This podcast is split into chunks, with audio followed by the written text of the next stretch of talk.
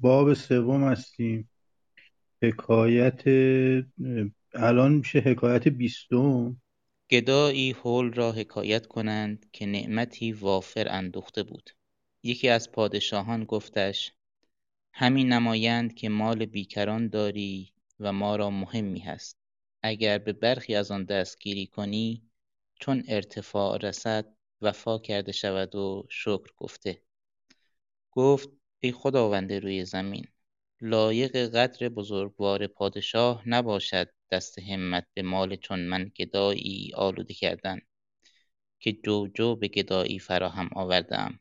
گفت غم نیست که به کافر می دهم. الخبیثات للخبیثین. گر آب چاه نصرانی نپاک است مرده می شویی چه باک است. قالوا عجین الکلس لیس بطاهر. قلنا نسد به شقوق المبرز. شنیدم که سر از فرمان ملک باز زد و حجت آوردن گرفت و شوخ چشمی کردن. بفرمود تا مضمون خطاب از او به زجر و توبیخ مخلص کردند. به لطافت چو برنیاید کار سر به بی حرمتی کشد ناچار. هر که بر خویشتن نبخشاید گر نبخشد کسی بر او شاید. ممنون. ممنون حارس بسیار عالی. ارز کنم که این هول رو دربارهش صحبت کردیم. گفتیم این که اسم رو یا مصدر رو به جای صفت به کار می‌برن یعنی به جای اینکه بگه هایل میگه هول برای اقراق در اون صفت هست.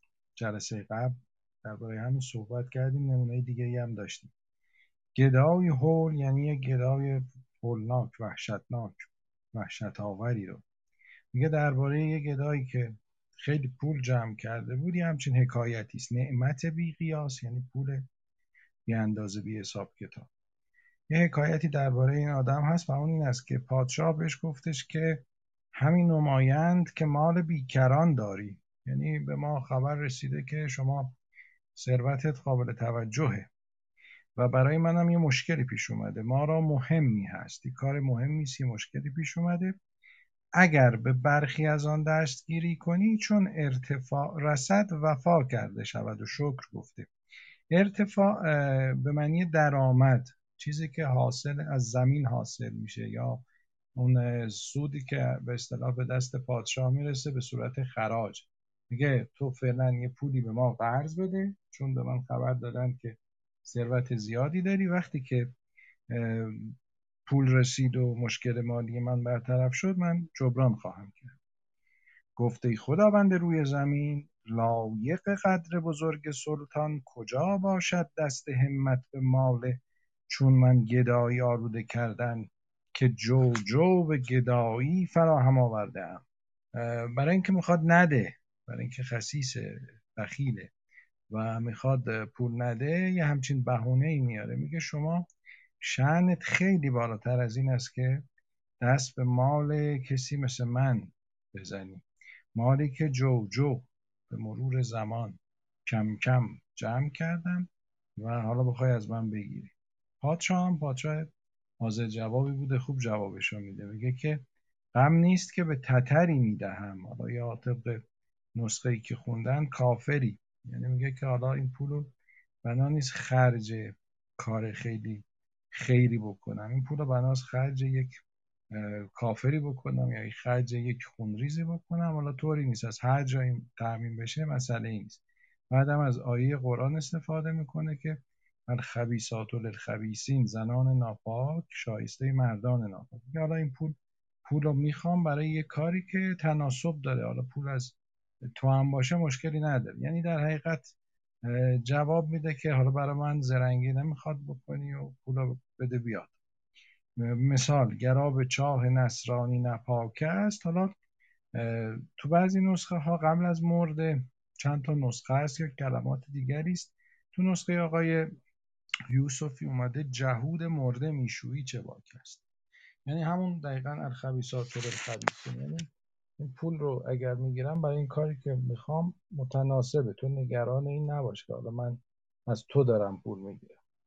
اون بیت عربی هم میگه که قالو عجین الکلسه لیس به تاهر یعنی گفتن که عجین یعنی خمیر. کلس هم یعنی آهک. میگه گفتن که خمیر آهک خیلی پاک نیست. متحر نیست تاهر نیست. ما هم پاسخ دادیم که طوری نیست. ما می‌خوایم درزهای دستشویی رو درز درزهای به اصطلاح مبرز رو باش بگیریم. اتفاق خاصی نمیاره. قابلا نسد بهی شقوق المبرز.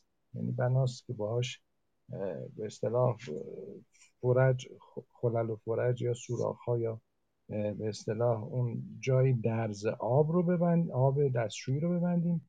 مهم نیست. به حال این ناپاک هم باشه زیاد مهم نیست چون بناس خرج یه همچین کاری بشه و هر حال با همه اینها ظاهرا این گدا حرف گوش نمیده. میگه شنیدم که سر از فرمان ملک باز زد و حجت آوردن گرفت این دلایل متعددی آورد که مثلا به این دلیل من ندم به شما این پولا طوری نیست.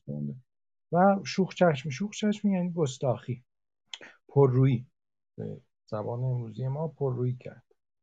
ملک فرمود تا مضمون خطاب وی یعنی اون مقداری که می‌خواستین مضمون خطاب تو یکی دیگه از حکایت هم داشتیم یعنی اون مقدار جریمه ای که مشخص اونجا جریمه منظور داد. اینجا یعنی اون مقدار پولی که می‌خواد با زجر و توبیخ مستخلص کردن. یعنی حالا که با زبون خوش نداد اذیتش کردن به زور ازش گرفتن. به لطافت چو بر نیاید کار سر به بی حرمتی کشد ناچار. اگر با زبون خوش به نتیجه نرسن احتمال داره که کار به بی حرمتی بکشه. هر که بر خویشتن نبخشاید گر نبخشد بر او کسی شاید. اینجا نبخشاید تو مثال اول همون بخشودن درست به کار رفته یعنی درست به کار رفته که منظورم این است که به شیوهی که قدیم به کار صحبتشو کردیم. ولی تو مثال دوم دیگه به خاطر ضرورت شعر از فعل بخشیدن استفاده کرده نه از فعل بخشودن. در حالی که قاعدتا معنیش نبخشدن معنیش اینه که رحم کردن و عفو کردن و گذشتن و اینها باید معنی ممنون جناب خانم کامور سلام خدمت همه دوستان. بازرگانی را شنیدم که صد و پنجاه شتر بار داشت و چهل بنده خدمتکار. شبی در جزیره کیش مرا به حجره خویش درآورد. همه شب نیارمید از سخنهای پریشان گفتن که فلان انبازم به ترکستان و فلان بضاعت به هندوستان است و این قباله فلان زمین است و فلان چیز را فلان زمین. گاه گفتی خاطر اسکندریه دارم که هوایی خوش است. باز گفتی نه که دریای مغرب مشوش است. سعدیا سفری دیگرم در پیش است. اگر آن کرده شود بقیت عمر خویش به گوشه بنشینم. گفتم آن کدام سفر است؟ گفت گوگرد پارسی خواهم بردن به چین. که شنیدم قیمتی عظیم دارد و از آنجا کاسه چینی به روم آرم و دیبای رومی به هند و فولاد هندی به حلب و آبگینه حلبی به یمن و برد یمانی به پارس و آن پس ترک تجارت کنم و به دکانی بنشینم. انصاف از این ماخولیا چندان فرو گفت که بیش طاقت گفتنش نماند. گفت ای سعدی تو هم سخنی بگوی از آنها که دیده ای و شنیده.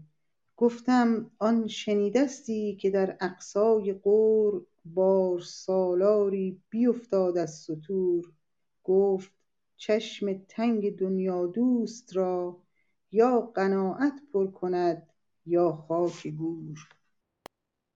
ممنون خانم کامور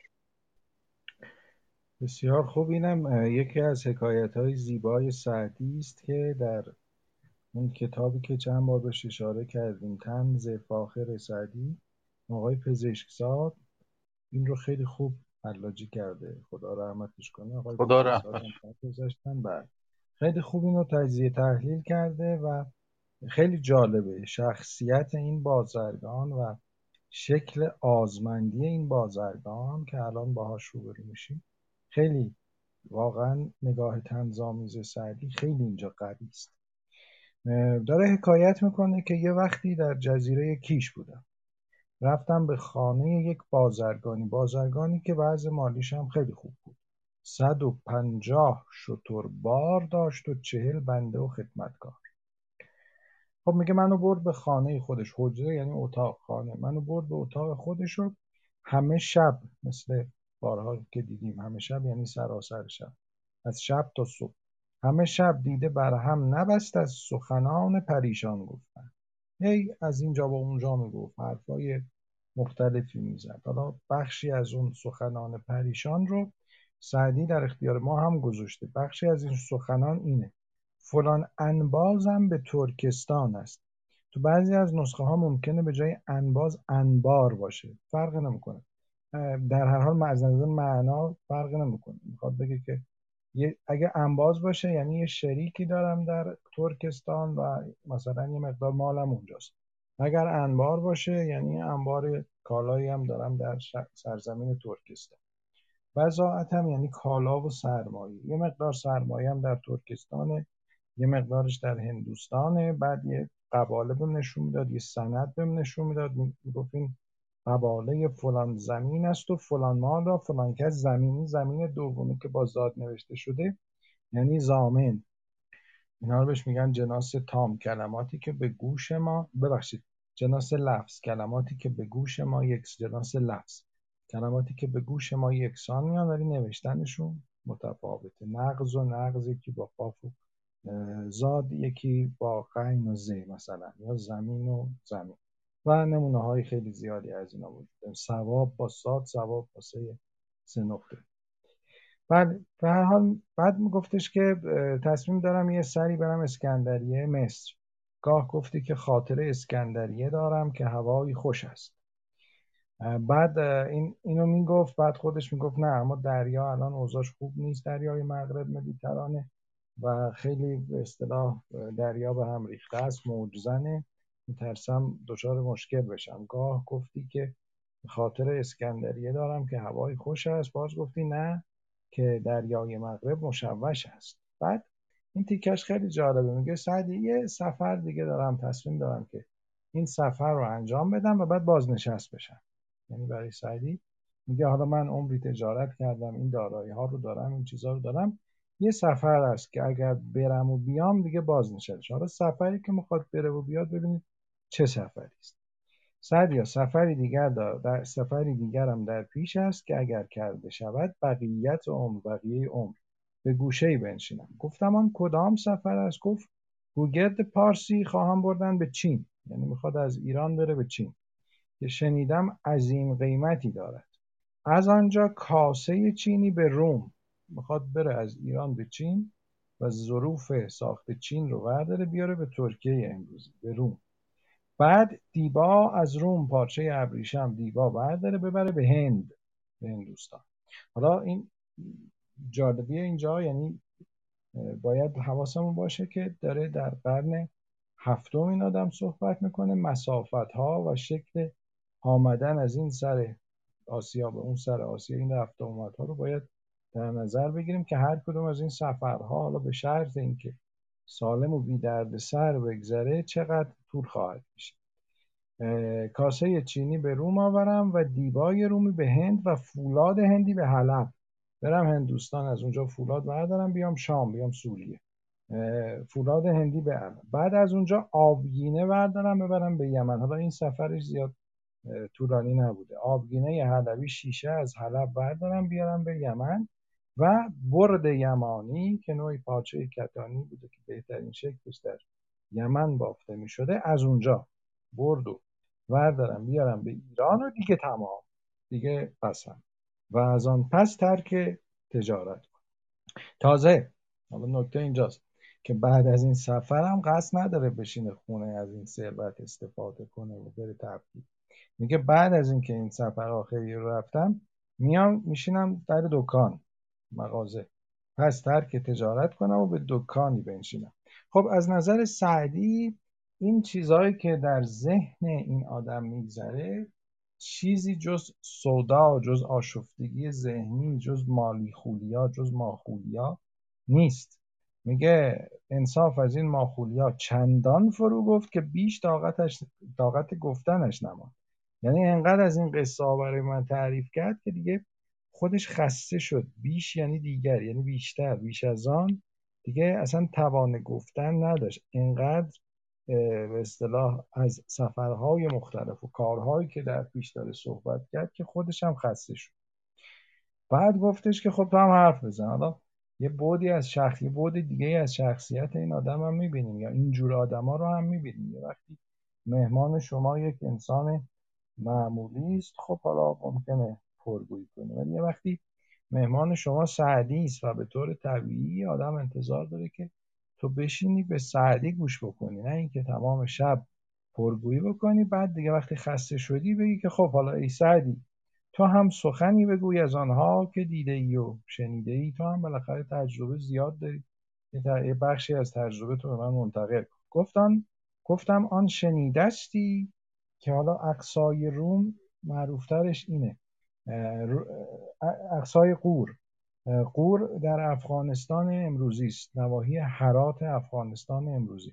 میگه آن شنیدستی که در اقصای قور یا تو نسخه آقای یوسفی هست آن شنیدستی که روزی تاجری در بیابانی بیفتاد از سطور. داشت تجارت می‌کرد دیگه مرگش رسیده بود یا طاقتش از دست رفت و به زمین افتاد. وقتی که در آستانه مرگ بود و افتاده بود روی زمین گفت چشم تنگ دنیادار را یا قناعت پر کند یا خاک دور. یعنی آدم حریص آدم حریص مثل این کسی که در این حکایت باهاش روبرو شدیم یا باید قانع بشه یا اینکه باید مرگ جلوی حرکتش رو بگیره. چشم تنگ دنیادار را یا قناعت پر کند یا خاک گور باب سوم در فضیلت قناعت حکایت شماره 22 مالداری را شنیدم که به بخل چنان معروف بود که حاتم تایی در کرم. ظاهر حالش به نعمت دنیا آراسته و خصلت نفس جبدی در وی همچنان متمکن. تا به جایی که نانی به جانی از دست ندادی و گربه بوهریره را به لقمه ننواختی و سگ اصحاب کهف را استخوانی نینداختی. فی الجمله خانه او را کس ندیدی در گشاده و سفره او را سرگشاده درویش به جز بوی طعامش نشنیدی مرغ از پس نان خوردن او ریزه نچیدی. شنیدم که به دریای مغرب اندر راه مصر برگرفته بود و خیال فرعونی در سر. حتی اذا ادرک الغرق بادی مخالف کشتی برآمد. با طبع ملولت چه کند؟ هر که نسازد شرطه همه وقتی نبود لایق کشتی. دست دعا برآورد و فریاد بیفایده خواندن گرفت و اذا رکبوا فی الفلک دعوا الله مخلصین له الدین دست تضرع چه سود بنده محتاج را؟ وقت دعا بر خدای وقت کرم در بغل. از زر و سیم راحتی برسان خویشتن هم تمتعی برگیر. وانگه این خانه کز تو خواهد ماند خشتی از سیم و خشتی از زر آوردند که در مصر اقارب درویش است. به بقیت مال او توانگر شدند و جامههای کهن به مرگ او بدریدند و خز و دمیاطی بریدند. هم در آن هفته یکی را دیدم از ایشان بر بادپای روان غلامی در پی دوان. وه که گر, مر... گر مرده بازگردیدی به میان قبیله و پیوند رد میراث تختر بودی وارثان را ز مرگ خویشاوند. سابقه معرفتی که میان ما بود آستینش گرفتم و گفتم بخور ای نیک سیرت سر مرد بخور ای نیک سیرت سر مرد کان نگون بخت گرد کرد و نخورد ممنونم. ممنونم. بسیار عالی. عرض کنم میگه که یک کسی بود ثروتمند که با ثروت بسیار بخل داشت. و در بخل همونقدر معروف بود که حاتم به بخشندگی.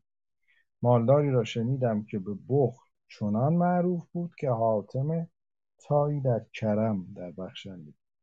خب میگه که وضع ظاهریش خیلی خوب بود. ظاهر حالش به نعمت آراسته اما باطنش خراب بود. باطنش گندیده بود.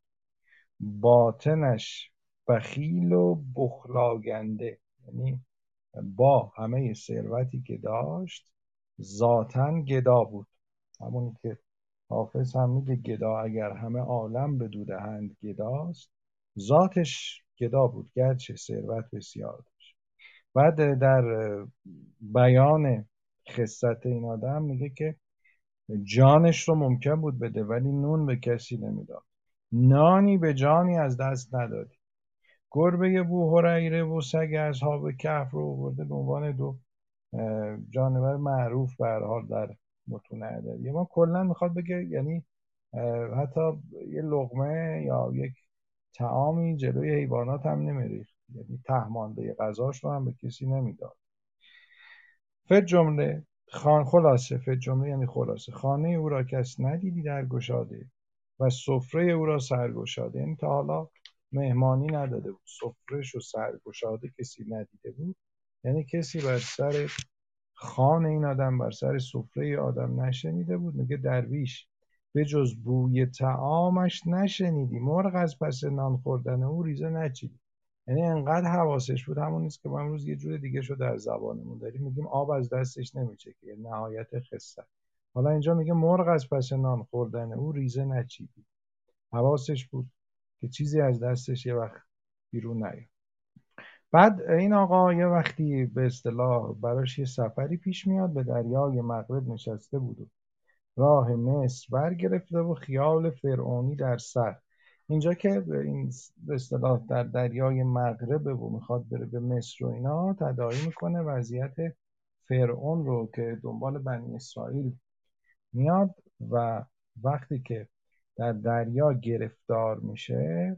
حتی ازا ادرک حال غرق وقتی که به اصطلاح داره غرق میشه میگه خیلی خوب من به خدای موسی ایمان میاره اون موقع تازه به خدا ایمان میاره.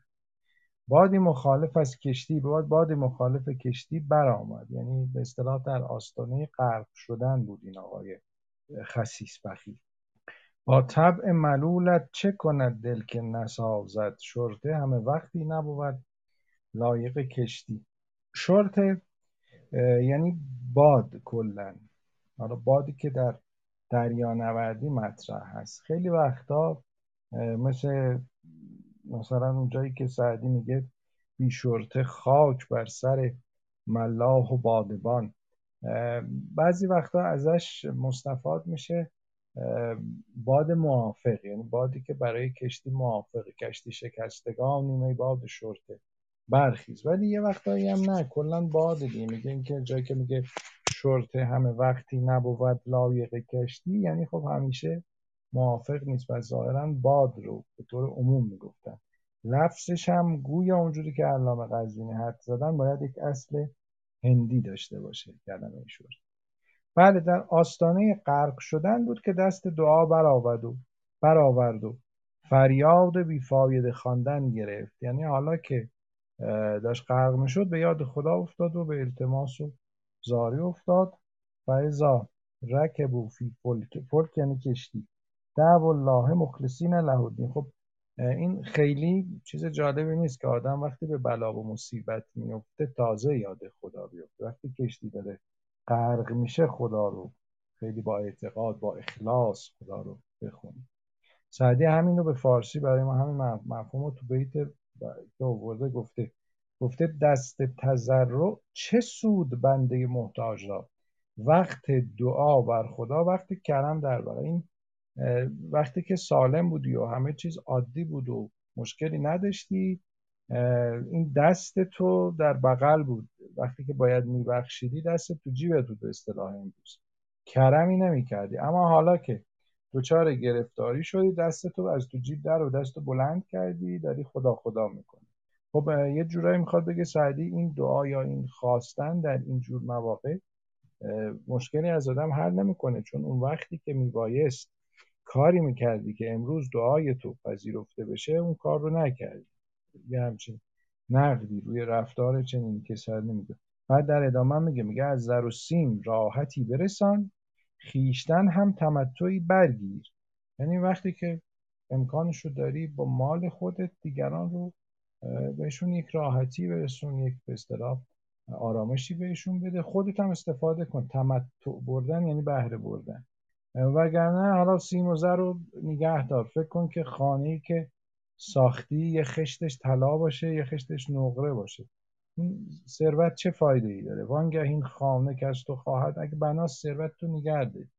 بشه شمش بشه خشت بشه طلا بشه زر بشه نقره. به چه درد می‌خوره؟ چون می‌ذاری و میری. بعد یه مثال از یه آدم بخیلی میاره. میگه آوردند که در مصر عقارب همون شخص رو ببخشید. میگه آوردند که در مصر عقارب درویش داشت. یعنی خیشاوند درویش این داشت می‌رفت مصر دیگه که به اصطلاح غرق شد. حالا میگه که در مصر نزدیکانی داشت خیشاوندانی داشت که همشون هم فقیر بودن.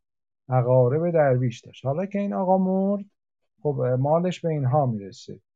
بقیت مال او توانگر شدند و جامعه های کهن به مرگ او بدریدند و خز و دمیاتی ببریدند. خیلی عبارت جالبی است میگه این خیشاوندان فقیر وقتی که این آدم مرد خب عزاداری کردند در سوک او جامه دریدند رسم جامه دریدن و بارها در سوک ها دیدیم در شاهنامه چندین بار باش برخورد.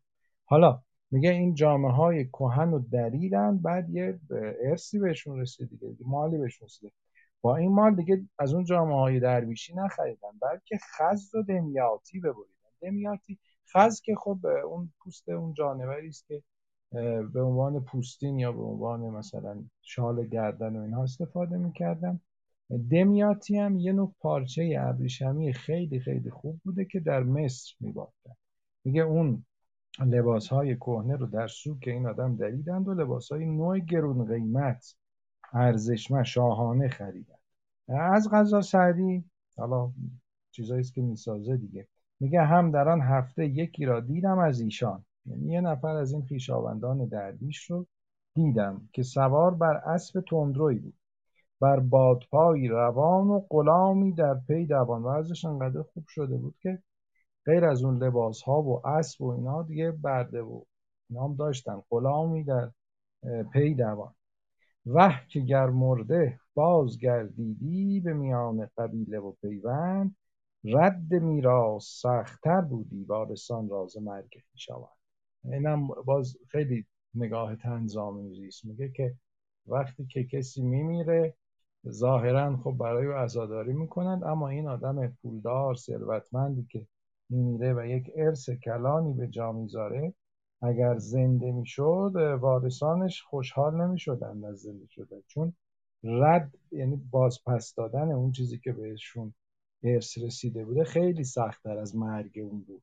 یعنی راضی بودن که او همچنان مرده بمونه ولی این مالی که بهشون رسیده رو پس نخوان بدن.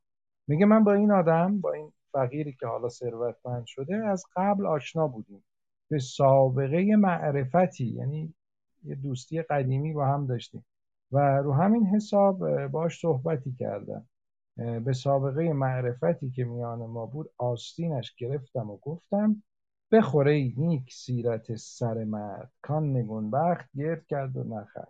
یعنی بهش گفتم که خوشت باشه تا می‌تونی از این چیزی که بهت به ارث رسیده استفاده کن. به پا اشتباه اونو نکنی. اشتباه اون خیشاوند ثروتمندتون اون فقط گرد کرد هیچ استفاده ای نکرد و گذاشت و رفت. حالا که به شما رسیده حداقل لذتشو ببرید و کیفش ممنون جناب برد خانم لاله. بله. سیاد ضعیف را ماهی سیاد ضعیف را ماهی قوی به دام اندر افتاد. طاقت حفظ آن را. طاقت حفظ آن نداشت. ماهی بر او غالب آمد و دام از دستش در ربود و برفت. شد غلامی که آب جوی آرد. جوی آب آمد و غلام ببرد. شد غلامی که آب جوی آرد. جوی آب آمد و غلام ببرد. دام هر بار, ما... دام هر بار ماهی آوردی. ماهی این بار برفت و ماهی این بار رفت و دام ببرد. دیگر صیادان دری خوردند و ملامتش کردند که چنین صیدی در دامت افتاد و ندانستی داشتن. گفت ای برادران چه توان کردن؟ مرا روزی نبود و را همچون نان روزی مانده بود. صیاد بیروزی در دجله نگیرد و ماهی بی اجل بر خشک نمیرد. بله بسیار عالی. میگه که یک ماهیگیری که زیاد قوی بونی هم نبوده یه ماهی خیلی قوی میفته در دامش. شنیدم که صیادی ضعیف را ماهی قوی در دام افتاد. قوت ضبط آن نداشت. یعنی نتونست نگهش داره چون ماهی قدرتمند بود و زور داشت و اینم زور نداشت. از دستش گریخت دام رو هم با خودش برد قلاب رو هم با خودش برد. ماهی بر او غالب آمد و دام از کفش در رو دو بیت بعدی هم جز بیتای خیلی معروف سعدی است. شد غلامی یعنی وارونگی بعضی کارها در این دنیا. این بیتها رو در این موقع به کار می‌برند. شد غلامی که آب جوی آرد آب جوی آمد و غلام ببرد. یعنی یک کسی غلام خودش و خدمتکار خودش رو فرستاده بود که آب بیاره آب قوی بود آب غلام رو برد. به جای اینکه غلام آب بیاره از شاهکارهای زبانی سعدی است ببینید با آورد و بردن آوردن و بردن چقدر قشنگ و زیبا مضمون ساخته میشه. شد رفت. غلامی که آب جوی آرد آب جوی آمد و غلام ببرد چقدر کلمات محدود بدون هیچ کار خاصی با یه عکس خیلی ساده چه مضمون بلندی خلق می‌کنه.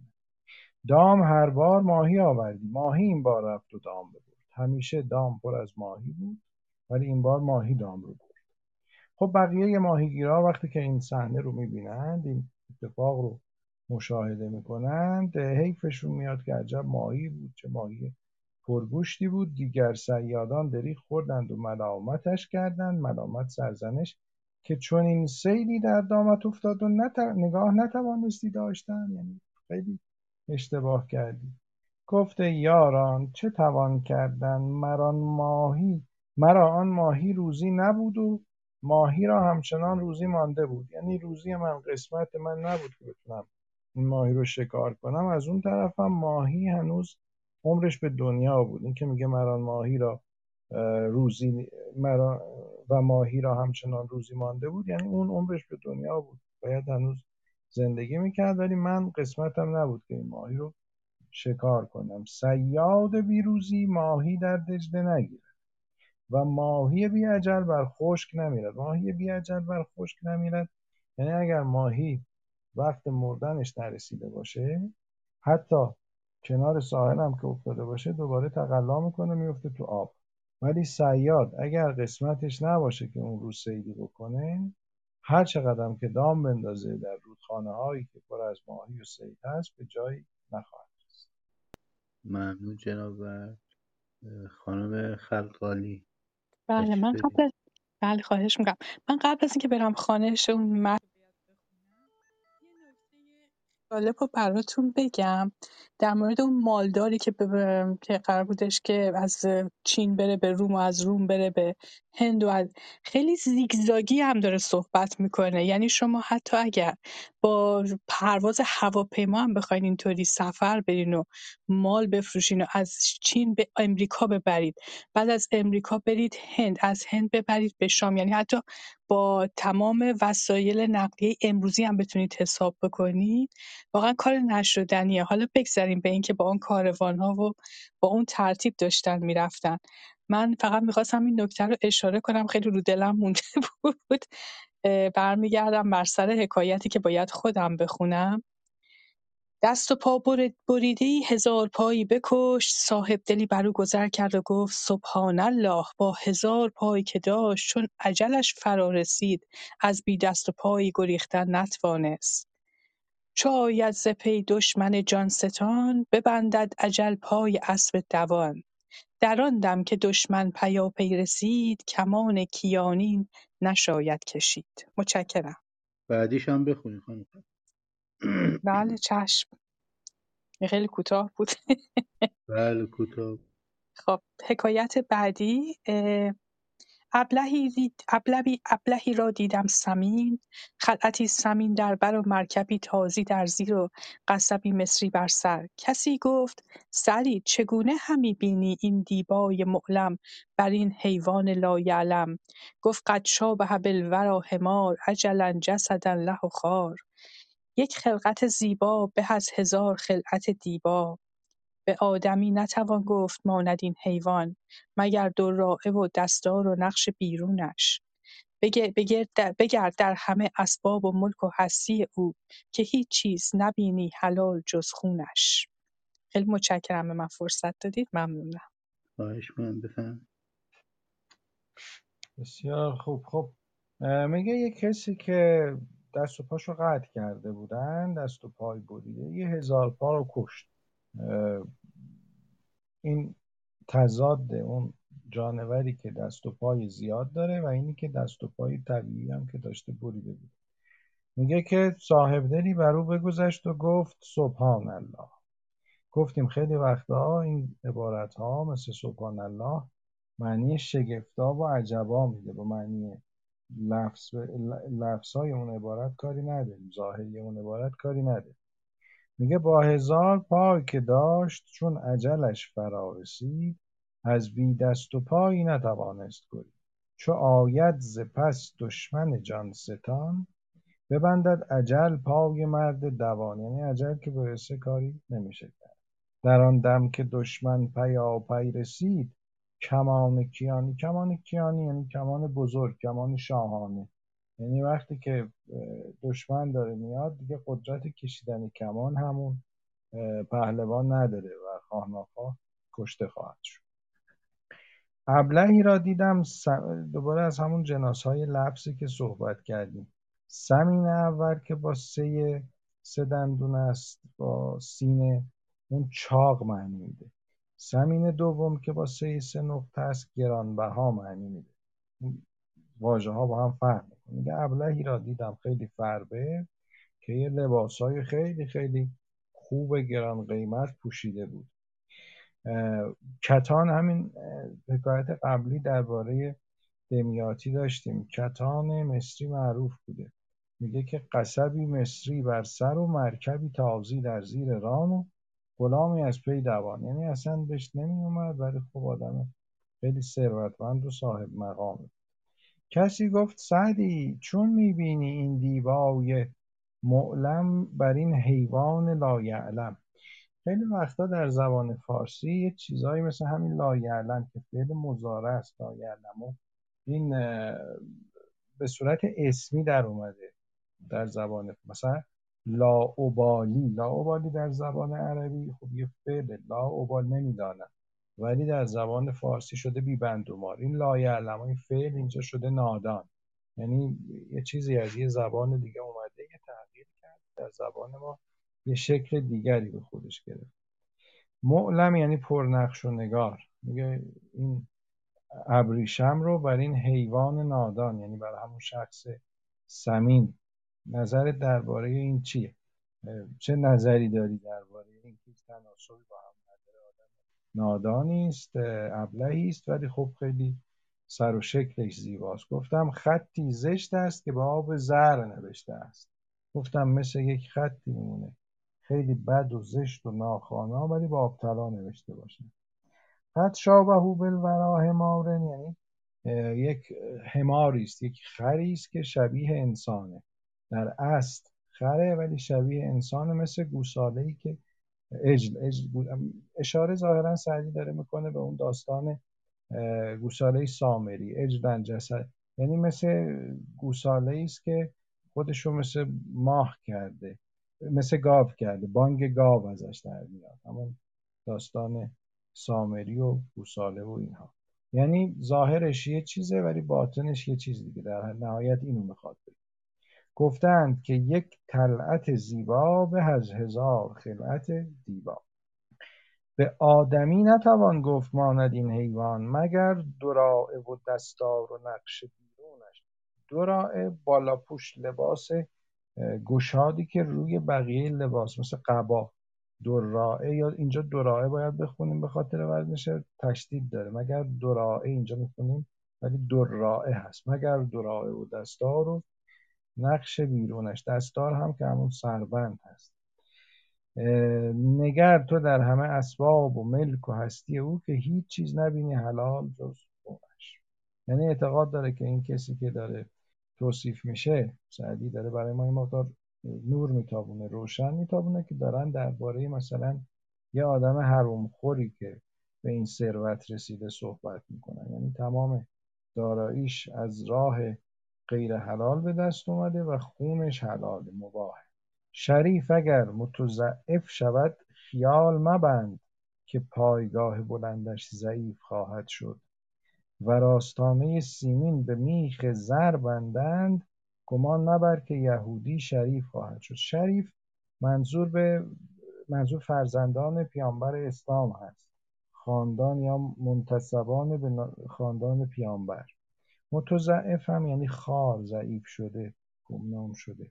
یعنی که حالا ظاهر یه آدمی که اصلش ارزشمنده ظاهرش هم اگر بد بشه خراب باشه اون پایگاه واقعی خودش خواهد بود. خب یهودی طبیعتا شریف نمیشه. اون از یک خاندان دیگری است و در یک مسیر دیگری و این هم از یک مسیر دیگری شریف از فرزندان و اولاد پیامبر اسلام است.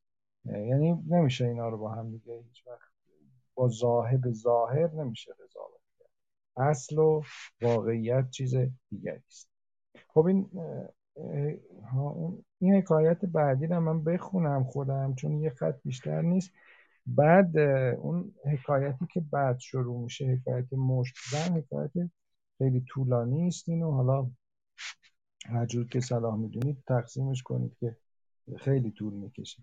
بله فکر می‌کنم تو دو جلسه باید خونده بشه اینقدر احتمالا یه مقداریش می‌کشه برای جلسه بعد با توجه به اینکه بله ساعت هفت بله فکر می‌کنم. حالا من این کوتاهتره رو زود بگم که بریم سر اون. میگه دزدی گدایی را گفت شرم نداری که از برای جوی سیم دست پیش هر لعیم سجع زیبا از برای جوی سیم دست پیش هر لعیم دراز کنی. یعنی یه کسی به یه گدایی گفتش که حالا خود انقدر سبک نکن برای جو گفتیم واحده. واحد وزن جو سیم یعنی یه مقدار نقره یه مقدار پول بیارزش دست دراز کنی گدایی کنی. وقت جواب گدا این است که دست دراز از پی یک حب سیم به که ببرند به دانگی و نیم. دانگ هم یه واحد وزنه. حبه هم همینجور نامش واحد وزنه. دانگ به اصطلاح یک شیشم دینار رو می‌گفتن دانگ. اون وقت یک نیم دانگ می‌شده رب یه دینار. کاری نداریم خیلی وارد این قضایه بشیم. ولی به هر حال اینو می‌خوام بگم که می‌گفتن اگر کسی ربع دینار به اندازه ربع دینار مقدار کمیست دزدی بکنه دستش رو باید قطع کنیم دزدی به این مقدار دزدی باید دست قطع بشه. حالا میگه دست دراز از پی یک حب سیم یعنی من دستم رو دراز کنم برای یه مقدار کمی نقره. بهتر از این است که بیشتر بخوام یعنی دزدی کنم به جای دست دراز کردن دست به مال دیگران دراز کنم به جای گدایی کردن دست به مال دیگران دراز کنم. دزدی بکنم و دست خودم رو از دست بدم. دستم قطع بشه. ممنون جناب حالا اون رب دینار بود دستش رو قطع می‌کردن. اگه سرکوی کنه بخوره چی میشه؟ تکلیف چیه؟ حکمش چیه؟ جناب ریرا تشریف داری؟ بله هستم. آقای ریرا این حکایت هم اینجور که می‌دونید خیلی طولانی و درازه. شما این سه بندش رو بخونید تا اونجایی که پدر گفت. عالی. خیلی هم خوب. سلام مجدد به شما محمد عزیز به آموزگارمون و به دوستان دیگه.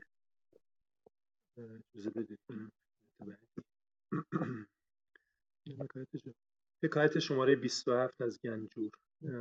مشت زنی را حکایت کنند که از دهر مخالف به فقان آمده و حلق فراخ از دست تنگ به جان رسیده شکایت پیش پدر برد و اجازت خواست که عزم سفر دارم مگر به, به قوت بازو دامن کامی فراچنگ آرم. فضل و هنر ضایع است تا ننمایند عود بر آتش نهند و مشک بسایند. پدر گفت ای پسر خیال محال از سر به در کن و پای قناعت در دامن سلامت کش که بزرگان گفتند دولت نه به کوشیدن است چاره کم جوشیدن است. کس نتواند گرفت دامن دولت به زور. کوشش بیفایده است وسمه بر ابروی کور اگر به هر سر موییت صد خرد باشد خرد به کار نیاید چو بخت بد باشد. پسر گفت ای پدر فوا... فواید سفر بسیار است. از نزهت خاطر و جر منافع و دیدن عجایب و شنیدن غرایب. و تفرج بلدان و مجاف... مجاورت خلان و تحصیل جاه و ادب و مزید مال و مکتسب و معرفت یاران و تجربت روزگاران. چنان که سالکان طریقت گفتهاند تا به دکان و خانه در گروی تا به دکان و خانه در گروی هرگز ای خام آدمی نشوی. برو در جهان تفرج کن پیش از آن روز که از جهان بروی مرسی. بسیار خب یکی از چیزهایی که تو این حکایت یا حکایت مثل این که یه مقداری عرصه فراختری داره و دامنه گفتگو گسترده تره باید بهش دقت کرد این است که خیلی درباره مثلا دیدگاه یه شاعر حالا مثل سعدی وقتی قضاوت می‌کنن میان یه بخشی از یکی از این حکایت ها رو می‌گیرن میگن سعدی چنین گفته. ولی توجه نمی‌کنن که مثلا در این حکایتی که ما داریم می‌خونیم همین ابتدای کار با دو نگاه به زندگی روبراییم نگاهی که پدر به زندگی داره و نگاهی که پسر به زندگی داره. هر کدوم از اینا از دهن یک کدوم میاد بیرون و خب هر کدوم با نگاه خودشون دارن دنیا رو تفسیر می‌کنن. این رو باید حتما در نظر داشت. میگه که یک مشت زنی کسی که به اصطلاح اهل زور بوده پهلوانی یک آدم قدرتمندی حالا الزاما مشت زن به معنی مثلا بکسور امروزی نیست. یعنی کسی که نیروی بدنی زیادی داشت. میگه که این آدم به خاطر اینکه روزگار باهاش نمیساخت. دهر مخالف دهر یعنی روزگار. یعنی روزگار سر ناس... خیلی زور داشت قدرتمند بود ایجاد نیرومندی داشت. ولی روزگار باهاش نمیساخت. خب چه ربطی داره؟ اندامش نیرومنده ولی روزگار باهاش نمی‌سازه دیگه. طبیعی. حلقه یعنی به اندازه اون مقداری که بتونه یه زندگی راحتی داشته باشه نداشت و از دست تنگ از تنگ دستی از فقر به جان رسیده بود. به جان رسیدن یعنی تحمل از دست دادن به نهایت سختی رسیدن. نظامی میگه که کارم ز غمت به جان رسیده است این کار به استخوان رسیده است. پس به جان رسیدن یعنی به نهایت سختی و بیچیزی رسیدن بیچارگی رسیدن. وقتی که دید دنیا اینجوری است رفت پیش پدرش و شکایت کرد. شکایت پیش پدر برد و برای چی؟ برای اینکه اجازه بگیره بره. بره شاید تو سفر یه گشایشی اتفاق بیفته. شکایت پیش پدر برد و اجازت خواست که عزم سفر دارم مگر. به قوت بازو کفافی به دست دارم. یعنی برم گشتی بزنم تو این دنیا. شاید با این زوری که دارم با این قدره با تکیه بر این قوت بازو بتونم یه مالی به دست بیارم یه چیزی به دست بیارم یه خود اوزام از این حالت خرابی که هست خارج بشه. به هر حال باید برای رسیدن به کام آدم یه بودی از خودش نشون بده. فضل و هنر زایع است تا ننمایند. مثل اود اود رو برای اینکه بوش در بیاد باید بذارن روی آتش تا بوی خوشش همه جا پخش بشه.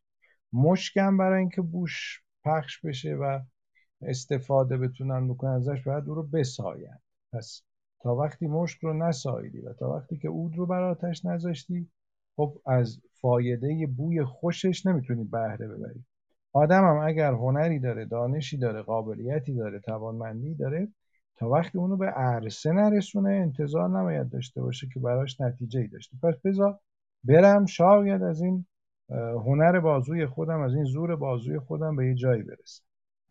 حالا پدر با این ذهنیت که باید برم یک کاری بکنم شاید به جایی برسم مخالفه پدر گفته ای پسر خیال محال از سر بدر کن و پای قناعت در دامن سلامت کش که بزرگان گفتند دولت نه به کوشیدن است چاره کم جوشیدن است. یعنی بخت و اقبال اینجوری نیست که آدم اگر زحمت بکشه یا این نگاه پدر یه نگاه جبری کامله صد درصده. میگه اینجوری نیست که تو اگر کوشش کنی حتما به جایی می‌رسی. این چاره کم جوشیدن است یعنی کم حرس و جوش بزن به اون چیزی که داری. قانع باش برای اینکه کس نتواند گرفت دامن دولت به زور. مثل این است که شما بخوای بر چشم آدم نابینا چون سرمه وسم برگ نیل اصاره برگ نیل رو می‌گرفتن میکشیدن به چشم هم خاصیت زیبایی داشته هم خاصیت به اصطلاح تقویت بینایی می‌کرد. میگه که خب آدمی باید بینا باشه که وسم تأثیری داشته باشه. وقتی که آدم نابیناست حالا هر چقدر وسمه بکشه که وسم نابینایی رو که درمان نمی‌کنه. کم بینایی رو ممکنه که درمان کنه. پس اگر که بخوای با زور دولت رو به سمت خودت بکشی بخت و اقبال رو مثل این است که بخوای با تکیه بر وسمه نابینایی رو بینا کنی که خب شدنی نیست. چه کند زورمند وارون بخت؟ بازوی بخت به که بازوی سخت. بخت باید مساعد باشه. حالا بازوان هر چقدر قوی باشه؟ وقتی بخت برگشته بشی به جایی نخواهی رسید. ممنون جناب بله دیگه تا پدر گفت. بله ببخشید. آقا محمد رضا تشریف دارین؟ من سلام و عرض ادب دارم خدمت جناب ورد و تک تک بزرگواران. متاسفانه بیرون هستم و فقط شنونده هستم. اوکی. حسین آقا تشریف دارین؟ سلام های مصطفی. سلام درود بر شما. درود بر همه دوستان. متاسفانه نمی‌تونم بخونم. موقعیت خوبی ندارم. ممنون. باش. خانم فاطمه درود بر شما. بله سلام میگم به همه دوستان. اگر بهر سر مویت صد خرد باشد خرد به کار نیاید چون بخت بد باشد. پسر گفت ای پدر فواید سفر بسیار است. از نزهت خاطر و جر من اینو خوندن. شما از پایینش بخونید. پدر گفت ای پسر. بله بله. پدر گفت ای پسر منافع سفر چنین است که گفتی بیشمار است ولیکن مسلم پنج طایفه راه راست نخستین بازرگانانی که با وجود نعمت و مکنت غلامان و کنیزان دارند دلاویز و شاگردان چابک هر روز به شهری و هر شب به مقامی و هر دم به تفرجگاهی از نعیم دنیا متمتع.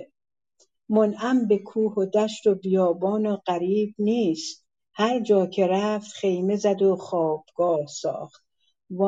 وان را که بر مراد جهان نیست دسترس در زاد و بوم خویش غریب است و ناشناخت.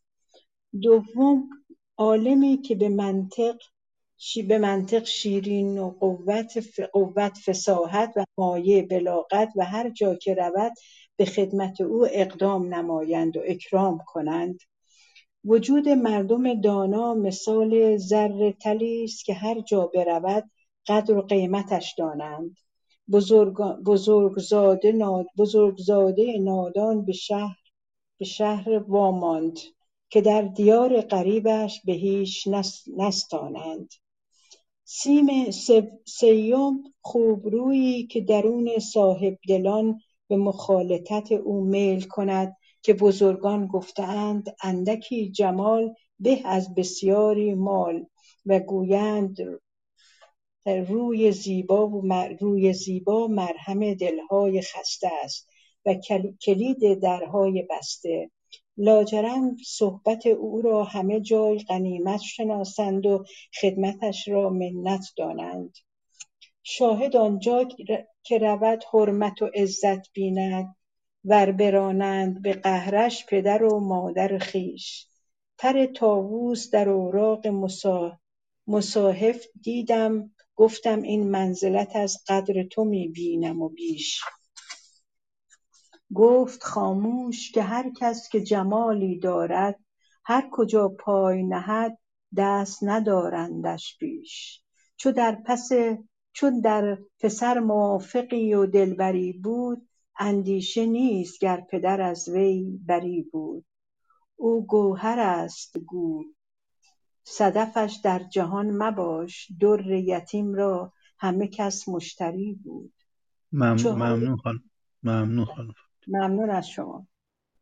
مصطفی اشتباهی شد. پس من اونو داشتم میخوندم. معنی نکرده بودم اون قسمت. ببینید پسر گفته ای پدر فواید سفر بسیار است. از نز... پس پدر گفت سفر نکن. پسر گفت نه سفر خیلی فایده داره. اولین فایدهش اینه که آدم خاطرش گشاده خواهد شد. نزهت خاطر یعنی نزهت یعنی خرمی باعث شادی و خرمی آدم. جر منافع یعنی منفعت هم داره. جر چیزی یعنی کشیدن اون چیز به سمت خود. آدم سودم می‌بره چیزای عجیبم می‌بینه چیزای غریبم میشنوه شهرهای زیادی رو میگرده. تفرج بلدان بلد بلد شهر بلدان شهرها. تفرج یعنی گشت و گذار. و مجاورت خلان. خلان یعنی دوستان جمع خلیله. یعنی آدم دوست پیدا می‌کنه شهرهای مختلف رو میگرده دوستای تازه پیدا می‌کنه و چیزهای زیادی به دست میاره. تحسین یعنی به دست آوردن. تحصیل جاه و ادب و مزید مال و مکتسب و معرفت یاران و تجربت روزگاران. یعنی خیلی سفر فایده داره. آدم تجربه پیدا می‌کنه معرفت به دست میاره مالش ممکنه زیاد بشه اینا. چنان که سالکان طریقت گفتند تا به دکان و خانه در گروی هرگز ای خام آدمی نشوی. یعنی تا وقتی نشستی و حرکت نمی‌کنی. در خانه خودتی در محل بودن خودت زندگی می‌کنی. اقدامی نمی‌کنی خب هیچ وقت آدم نمیشی یا به صدا بزرگ نمیشی. برو در جهان تفرج کن پیش از آن روز که از جهان بروی. یعنی تا زنده باید دنیا رو بگردی تا دنیا رو اونجوری که هست به واقع به راستی بشناسی پدر میگه که بله اینایی که شما گفتی درست. این چیزها رو منم شنیدم. سفر این فایده ها رو داره. ولی نه برای همه کس. پدر معتقده که اگر کسی بخواد از این فایده های سفر استفاده کنه باید یکی از این پنج دسته ای باشه که در ادامه معرفی می‌کنه. پدر گفته ای پسر فواید سفر. پسر فواید سفر. این چقدر سجع زیبایی. پدر گفته ای پسر فواید سفر. این چونین که گفتی بسیار است. ولی کن مسلم پنج طایفه راست یعنی قطعا اینایی که گفتی اگر اتفاق بیفته برای کسی جزو یکی از این پنج دسته اتفاق میفته اون پنج دسته کیا؟ نخستین بازرگانی. که با وجود نعمت و مکنت غلامان و کنیزان دلاویز و شاگردان چابک دارد هر روز به شهری و هر دم در کنار نهری و هر ساعت به تفرجگاهی و هر لحظه بر سر راهی از نعیم دنیا متمتع. یعنی یه بازرگانی این لذت ها رو از سفر می‌بره که به اندازه کافی پول داشته باشه. کلی هم خدمتکار داشته باشه. غلامان و کنیزکان زیبارو و چابوکر دو تا ویژگی رو داشته باشن اطرافیانش. و این آدم به خاطر ثروتی که داره به خاطر امکاناتی که داره به خاطر اینکه یه عده اصلا کاراش رو انجام میدن می‌تونه هر روز به یه شهری بره جا تفرجگاهی دید نهری دید سبزه دید بره اونجا. هر ساعت یعنی هر لحظه.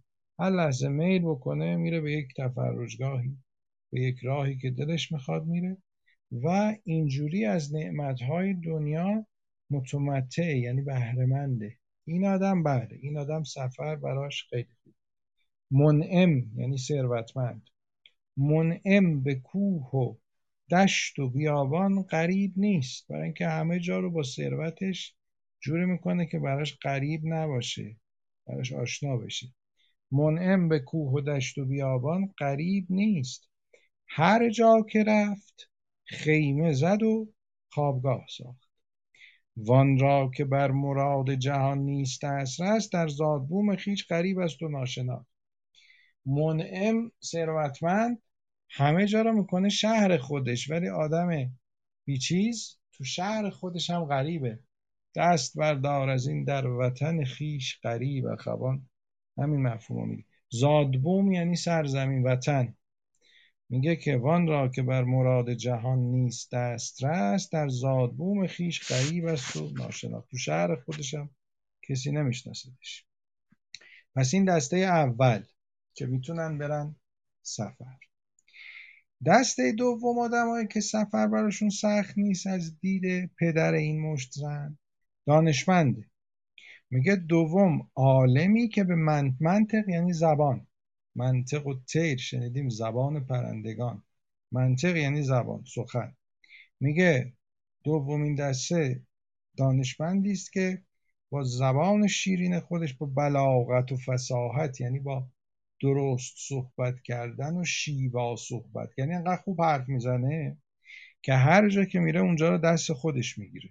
هر جا می‌رسه به خاطر دانشی که داره.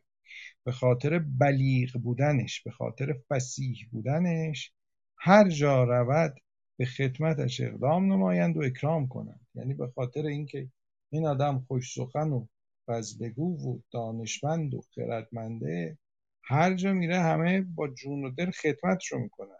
خب این آدم می‌تونه بره سفر.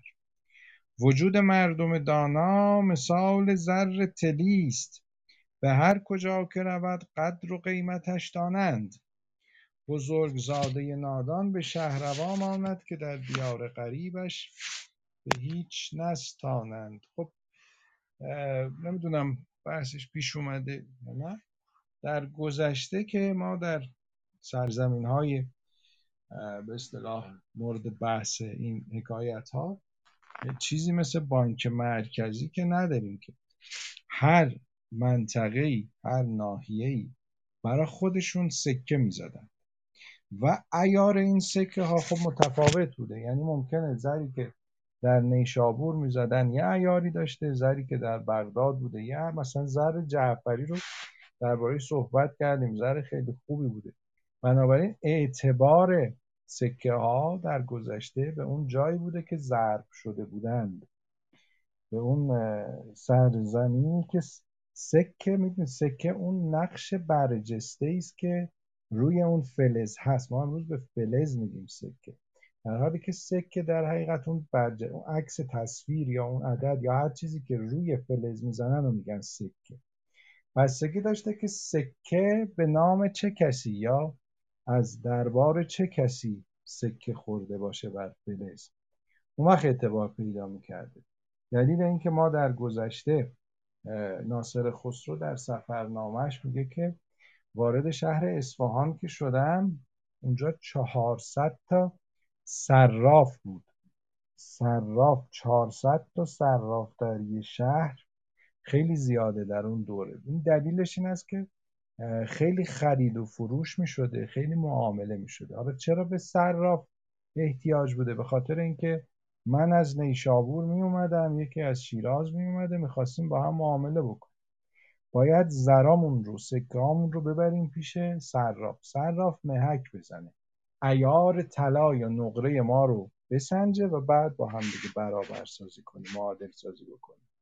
اینجوری نبوده که یه سکه باشه در کل کشور یه ارزش داشته باشه.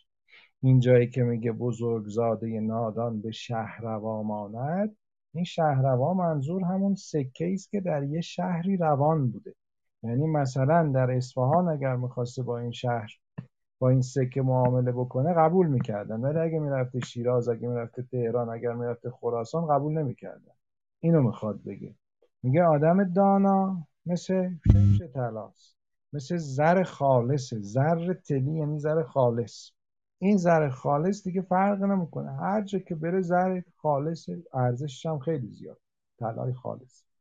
ولی بعضیا هستن نه. بزرگزاده است. پسر وزیره پسر وکیله پسر حاکمه ولی تو شهر خودش از شهر خودش اگر بره بیرون دیگه کسی آدم حسابش نمی‌کنه. بزرگزاده نادان به شهر روا ماند که در دیار غریبش به هیچ نستان پس اینم دسته دوم. یعنی یه عالم به نظر اون پدر پدر این محسن مثل شمش تلاست مثل طلای خالصه هر جا بره ارزش داره.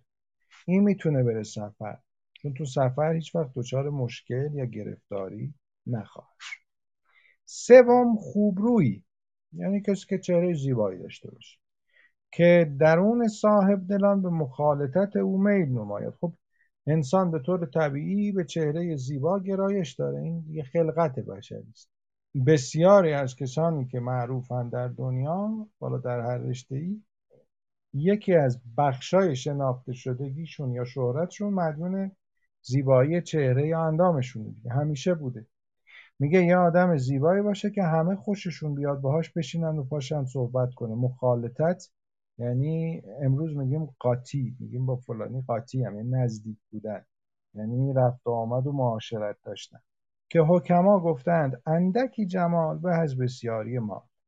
و گویند روی زیبا مرهم دلهای خسته است و کلید درهای بسته. لاجرم صحبت او را همه جای غنیمت شناسند. صحبت یعنی همون دوستی معاشرت هم نشین یا آدمی که چهره زیبایی داره هر جا بره همه به طور طبیعی بهش گرایش پیدا می‌کنن بهش احترام می‌ذارن.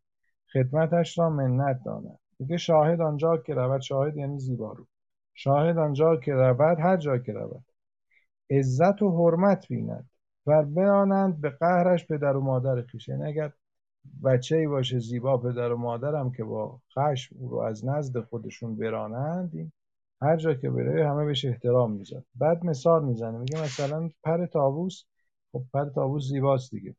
در اوراق مصاحف دیدم منظور قرآنه میگه دیدم که لای کتاب قرآن پر تاووسی است. به عنوان نشان مثلا این پر تاووس رو گذاشته بودن بین کتاب قرآن.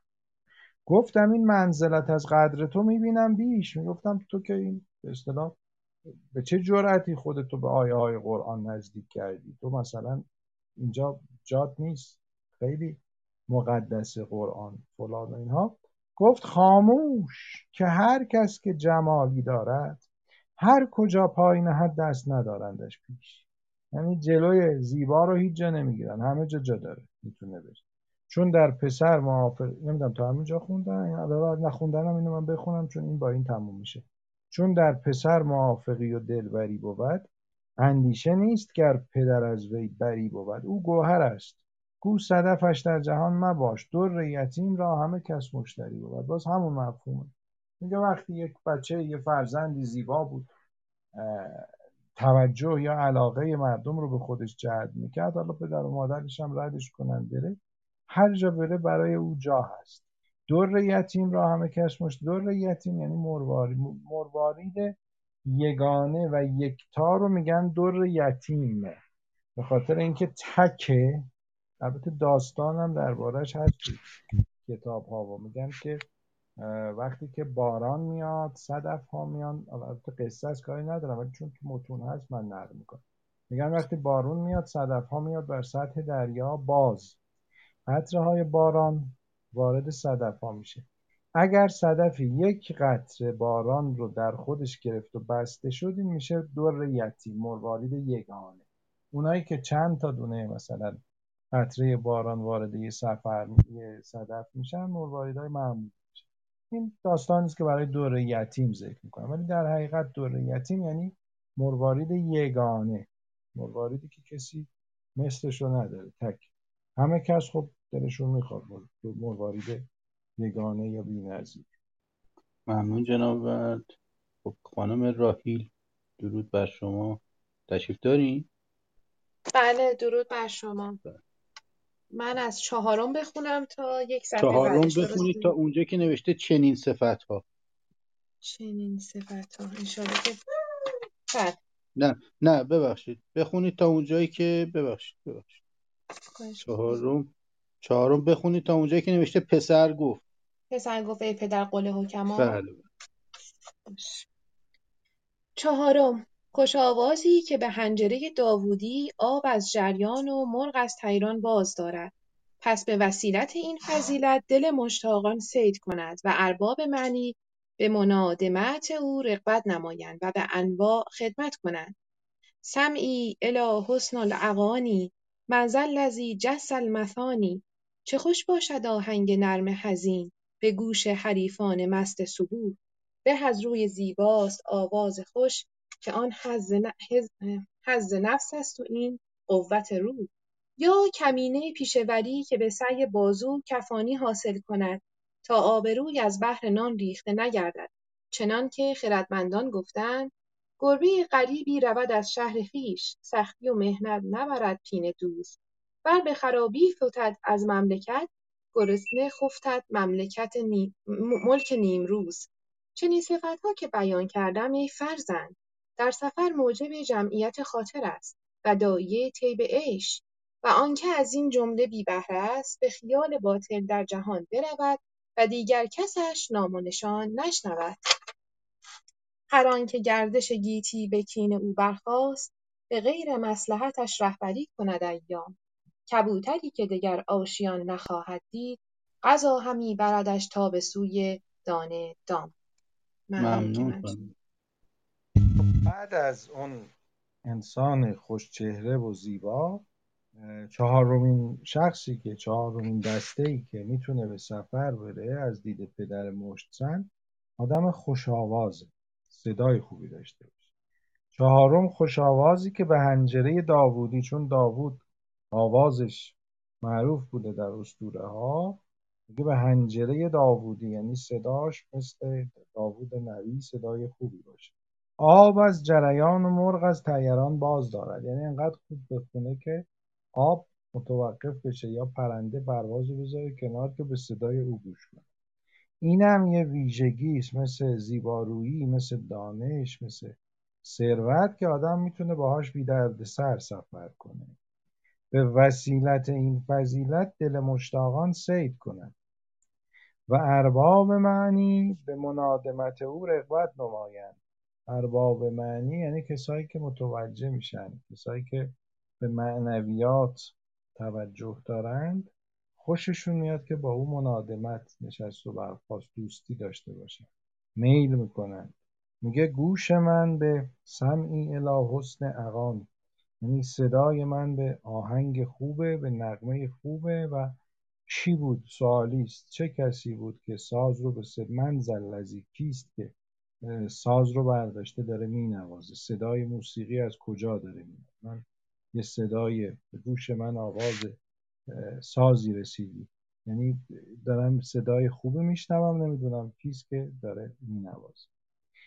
چه خوش باشد آواز نرم حزین به گوش حریفان مست صبوح. به از روی خوب است آواز خوش که آن حظ نفس است و این قوت روح. درباره این کلمه حزین شما اگر نگاه کنید توی مثلا حتی لغتنامه علامه ده خدا این آواز حزین و آواز غمناک اندوهگین حزنالود نوشتن. منتها بعضی از صاحب نظران یه نمونه های پیدا کردن که آواز حزین الزاما معنی غمگین نمیده. یعنی آواز ملایم صدای ساز ملایم یا آواز ملایم. مثلا در شعر حافظم داریم میگه که سر فراگوش من آورد و به آواز حزین گفت ای عاشق دیرینه من خوابت هست الزاما نباید غمگین باشه برای کسانی که دارن صبوهی می‌کنن صبوهی بعد از دبوغ که بادنوشی در شب بوده یا قبوغ یا دبوغ به شکلهای مختلف گفتن میگه بعد از اون یه سردردی می‌گیرن شرابخواران برای رفع این سردرد. صبح سه پیاله شراب میخوردن صبوح بهش می‌گفتن. چیزی که در هنگام صبح نوشیدن میگه اینایی که بلند شدن بعد از مستی شب پیش و مشغول صبوحی کردنند خیلی براشون لذت بخشه اگر یک صدای ملایم یک موسیقی ملایمی هم همراه این صبوحی کردنشون باشه. بعد یه مقایسه ای کرده گفته که صدای خوب بهتر از روی خوبه. به از روی خوب است آواز خوش. چرا؟ چون شما با دیدن آواز با دیدن روی خوب حظ نفسانی می‌بری ولی با شنیدن صدای خوب حظ روحانی می‌بری. قوت روح غذای روح انسان. اون چهره زیبا غذای جسم انسانه و صدای خوب غذای روح انسان. خب این چهار گروه ها گفت. گفت این چهار دسته خوبه. اوضاعشون اگر جز این چهار دسته نیستی دست کم. کمینه پیشوری که به سعی بازو کفاف حاصل کنه یعنی اگر روی زیبا نداری صدای زیبایی نداری پول نداری دانش نداری دست کم باید یه هنری بلد باشی. که دست کم کمینه یعنی دست کم. کمترین امتیاز آدمی که میره سفر این است که یک کاری بلد باشه. یک کار دستی یک کار یدی بلد باشه. به سعی بازو کفای هنری داشته باشه. بعد خودش مثلا کفاش رو مثال میزن بتونه پینه دوزی کنه کفش تعمیر کنه. بتونه تعمیرات یعنی یه کاری بلد باشه که با اون بتونه کفاف اون مقدار پولی که برای گذران زندگی لازمه. به سعی بازو کفاف حاصل کند تا آبروی به تحصیل نان ریخته نگردد. تحصیل یعنی به دست آوردن. یعنی باید یه هنری بلد باشی که برای سیر کردن شکمت برای کسب نان آبروی خودتو نریزی. حداقل باید یه کاری بلد باشی. چنان که بزرگان گفتند گر به غریبی رود از شهر خیش سختی, سختی و مهنت نبرد پینه دوز. یعنی اگر پینه دوز در قربتی گیر بیفته کسی که کفش تعمیر می‌کنه وصله می‌کنه. میگه اگر پینه دوز در یه شهر قریبی گر به قریبی فتد از شهر خیش یا رود از شهر خیش هیچ وقت سختی نمی‌کشه چون یه هنری بلده دو قارون کاسه بدی. اما ملک پادشاه اگر از کشور خودش یا سرزمین خودش خارج بشه چون آدم به اصطلاح ناز پرورده تو شهر خودش همه همه کارو براش کردن این کاری بلد نیست. اگر از شهر ور به خرابی فتد از مملکت یعنی از تخت از بارگاه خودش دور بشه بره یه جایی سرزمین ویران یا یه جای دور از آبادی ملک نیمروز گرسنه میخوابد. گرسنه خفتد ملک نیمروز. نیمروز یعنی سیستان مثال زده. حالا الزاما سیستان اینجا کاری نیست. برای قافیه با پین دوز اینجوری شده. هر جایی پادشاه هر کشوری اگر از کشور خودش خارج بشه و خب طبیعتا سختی خواهد کشید چون این صفت ها که بیان کردم ای پسر در سفر موجب جمعیت خاطر است و داعیه طیب عیش و آنکه این جمله از این جمله بی بهره است به خیال باطل در جهان برود و کسش نام و نشان نشنود.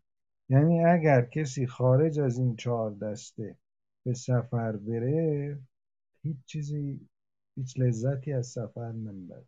هیچ کسی هم آدم به حساب یعنی خیال باطله. اگر با یه توانایی غیر توانایی های یا ویژگی های غیر از این بری سفر به جایی نمی‌رسی. هر آن کس هر آن که گردش گیتی به کین او برخاست به غیر مصلحتش رهبری کند ایام. کبوتری که دگر آشیان نخواهد دید غذا همی بردش تا به سوی دانه دانه و دام. رسم بود است که دام رو پهن می‌کردن و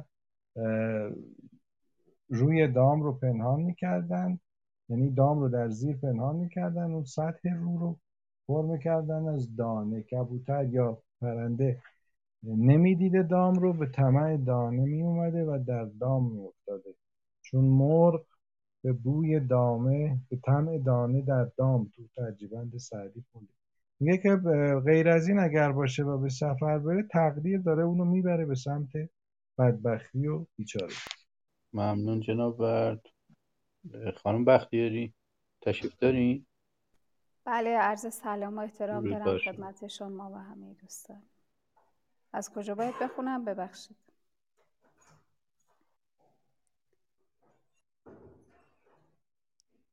عذرخواهی می‌کنم از پسر صفحه 166 صفحه 166 پسر بله. گفت. پسر گفت. ممنونم. پسر گفت ای پدر قول حکما را چگونه مخالفت کنم که گفتند رزق اگرچه مقسوم است به اسباب حصول آن تعلق شرط است و بلا اگرچه مقدور از ابواب دخول آن احتراز واجب. رزق اگر چند بیگمان برسد شرط عقل است جستن از درها ورچه کس بی اجل نخواهد مرد. تو مرو در دهان اژدرها. در این صورت که منم با پیل دمان بزنم و با شیر ژیان پنجه درافکنم پس مصلحت آن است ای پدر که سفر کنم که از این پیش طاقت بینوایی نمیارم. چون مرد در فتاد ز جای و مقام خویش دیگر چه غم خورد؟ همه آفاق جای اوست. شب هر توانگری به سرایی همی روند. درویش هر کجا که شد درویش هر کجا که شب آمد سرای اوست. این بگفت و پدر را وداع کرد و همت خواست و روان شد و با خود همی گفت هنرور چو بختش نباشد به کام به جایی رود کش ندانند. نام کافیه یا ادامه بدم؟ ممنون خانم بختی خیلی زنده باشید. مرسی. خب حالا پسر یک نوع بیان یا یک نوع سخنانی رو به زبان میاره که ضد این چیزی است که پدر گفت. یعنی پدر کاملا تقدیری و جبری به قضیه نگاه کرده. رو پسر میگه که خیلی خوب. اینایی که شما گفتی درست. اما من با اون چه که حکما خردمندان دانایان گفتن چیکار کنم؟ یعنی این نظرهایی که تو گفتی درسته ولی دانایان جور دیگری گفتن. گفتند رزق اگرچه مقسوم است به اسباب حصول آن تعلق شرط است. یعنی گفتن درسته که روزی آدم از قبل قسمت شده ولی باید حاصلش کنی باید براش تلاش کنی. شرطه که تو تلاش کنی تا اون روزی مقسوم رو به دست بیاری. و از اون طرف گفتن بلا اگرچه مقدور است. بلا یا سختی در سرنوشت آدم درسته که ممکنه مقدر باشه ولی خردمندا گفتن باید جلوی داخل شدنش رو بگیری. ابواب دخول آن احتراز واجب یعنی باید دوری کنی. درسته ممکنه مصیبتی بنا باشه بر سر تو بیاد در تغییرت باشه ولی خودتو نباید دستی دستی در معرض اون قرار بدی. رزق هرچند بیگمان برسد شرط عقل است جستن از درها. یعنی درسته هر کسی یه روزی معینی داره ولی باید تلاش بکنی اون روزی معین رو مال خود کنی به دست بیاری. و از اون طرف هم درسته که آدم تا وقتی که عجلش نرسه نمیمیره. و چه کس بی عجل نخواهد مرد. ولی تو مرا در دهان اژدرها یعنی نمیشه آدم خودشو عاقلانه نیست که آدم خودشو بندازه در دهن مار. اژدها یعنی مار بزرگ. خودشو با حیوانات وحشتناک آسیب رسان گزند رسان درگیر کنه روبرو کنه.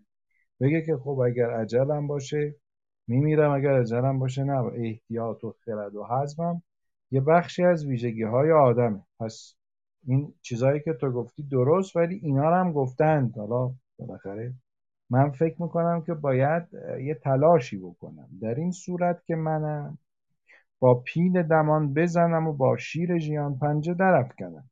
یعنی منم همچین دست و بسته نیستم. منم یه قابلیت هایی دارم.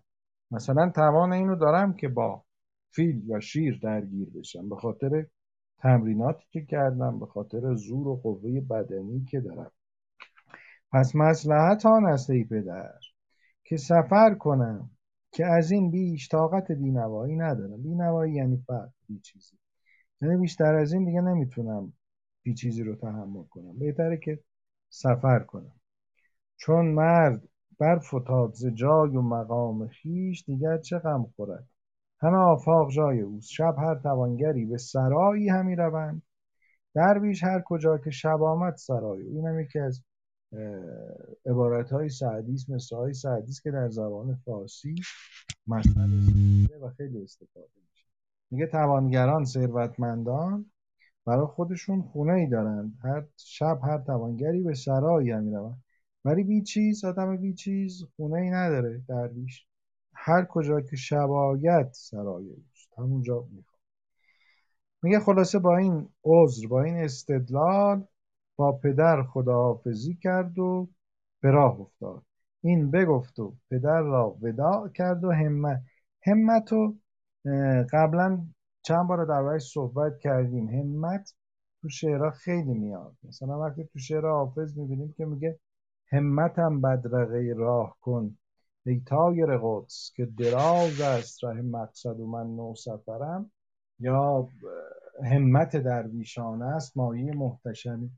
همت در این همت یعنی توجه ذهنی و روحی. یعنی یک کسی تمام نیروهای یه آدم بهتر از ما یه آدمی که از ما از یه جهاتی برتره.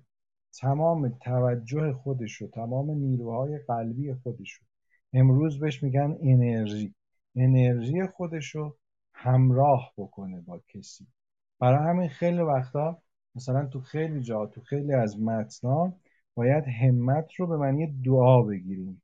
پس همت خواست یعنی از پدر خواستش که دعای خیرش یا این تاییدش یا این انرژی رو همراهش بکنه و بخواد که مثلا در این راه ناشناخته به هر حال دچار مشکل نشه. روان شد به راه افتاد و با خیشتن همی گفت هنرور چو بختش نباشد به کام به جایی رود کش ندانند نام. یکی از چیزهای خیلی مهم در خوندن متون قدیم توجه به این اصل مهم هست که واژه ها در هر زمان یک معنی و یک حس خاص رو به خواننده یا شنونده منتقل می‌کنه ما هیچ وقت با اطلاعات زبانی امروزیمون یکی از مشکلاتی که مثلا ما خیلی وقتا می‌بینیم کسایی که فرزن بناس پزشکی بخونه بناس مهندسی بخونه بناس نمی‌دونم فلسفه بخونه بناس معماری بخونه یکی از ایرادایی که دارن این است که مثلا من چرا باید زبان مادری خودم رو در دانشگاه تحصیل کنم؟ بلدم که نه ما بلد نیستیم. ما زبان محاوره فارسی رو بلدیم ولی زبان ادبی بحث دیگری است. الان اگر ما بخوایم با دانش زبانی امروزیمون وارد بشیم هنرور معادل گذاشتن برای سیاهی لشکر. یعنی اون چیزی که در زبان جاری فارسی به کار میره هنرور به کسانی میگن که در فیلم و سینما کارهای فعلی رو انجام میدن سیاهی لشکر. ولی خب این اینجوری نیست. اینجا هنرور دقیقا یعنی کسی که یک فنی بلده یه قابلیتی داره. میگه آدمی که قابلیتی داره توانمندی داره اگر بخت یارش نباشه یعنی داره در مورد بخت صحبت می‌کنه دیگه. وقتی که من در شهر خودم از بخت و اقبال و امکانات بهره نیستم ول می‌کنم میرم یه جای دیگه. حالا اینکه در ادامه چه اتفاقی برای این مشت زن میفته اگر عمری بود میمونه برای جلسه بعد. اگر صحبتی هست من در خدمت. خیلی ممنون جناب من از دوستانی که بالا تشریف آوردن هرچند حالا دیر آمدن و موفق نشدن که بخونن عذرخواهی می‌کنم چون وقتمون تمام شده. جناب بعد حالا اگه قرار حافظ بخونیم بخونیم که بعد دوستان سوالاش رو بپرسن. ممنون نشد بله ما را ز خیال تو چه پروای شراب است؟ خم گو سر خود گیر که خمخانه خراب است. گر خمر بهشت است بریزید که بی دوست هر شربت عذبم که دهی عین عذاب است. افسوس که شد دلبر و در دیده گریان تحریر خیال خط او نقش براب است. بیدار شو ای دیده که ایمن نتوان بود زین سیل دمادم که در این منزل خواب است. معشوق عیان می گذرد بر تو ولیکن اغیار همی بیند. از آن بسته نقاب است. گل بر رخ رنگین تو تا لطف عرق دید. در آتش رشک از غم دل غرق گلاب است. سبز است در و دشت. بیا تا نگذاریم دست از سر آبی که جهان جمله سراب است. راه تو چه راهی است که از غایت تعظیم دریای محیط فلکش عین سراب است؟ در کنج دماغم مطلب جای نصیحت کین گوشه پر از زمزمه چنگ و رباب است. حافظ چه شد ار عاشق و رند است و حافظ چه شد ار عاشق و رند است و نظرباز بس طور عجب لازم ایام شباب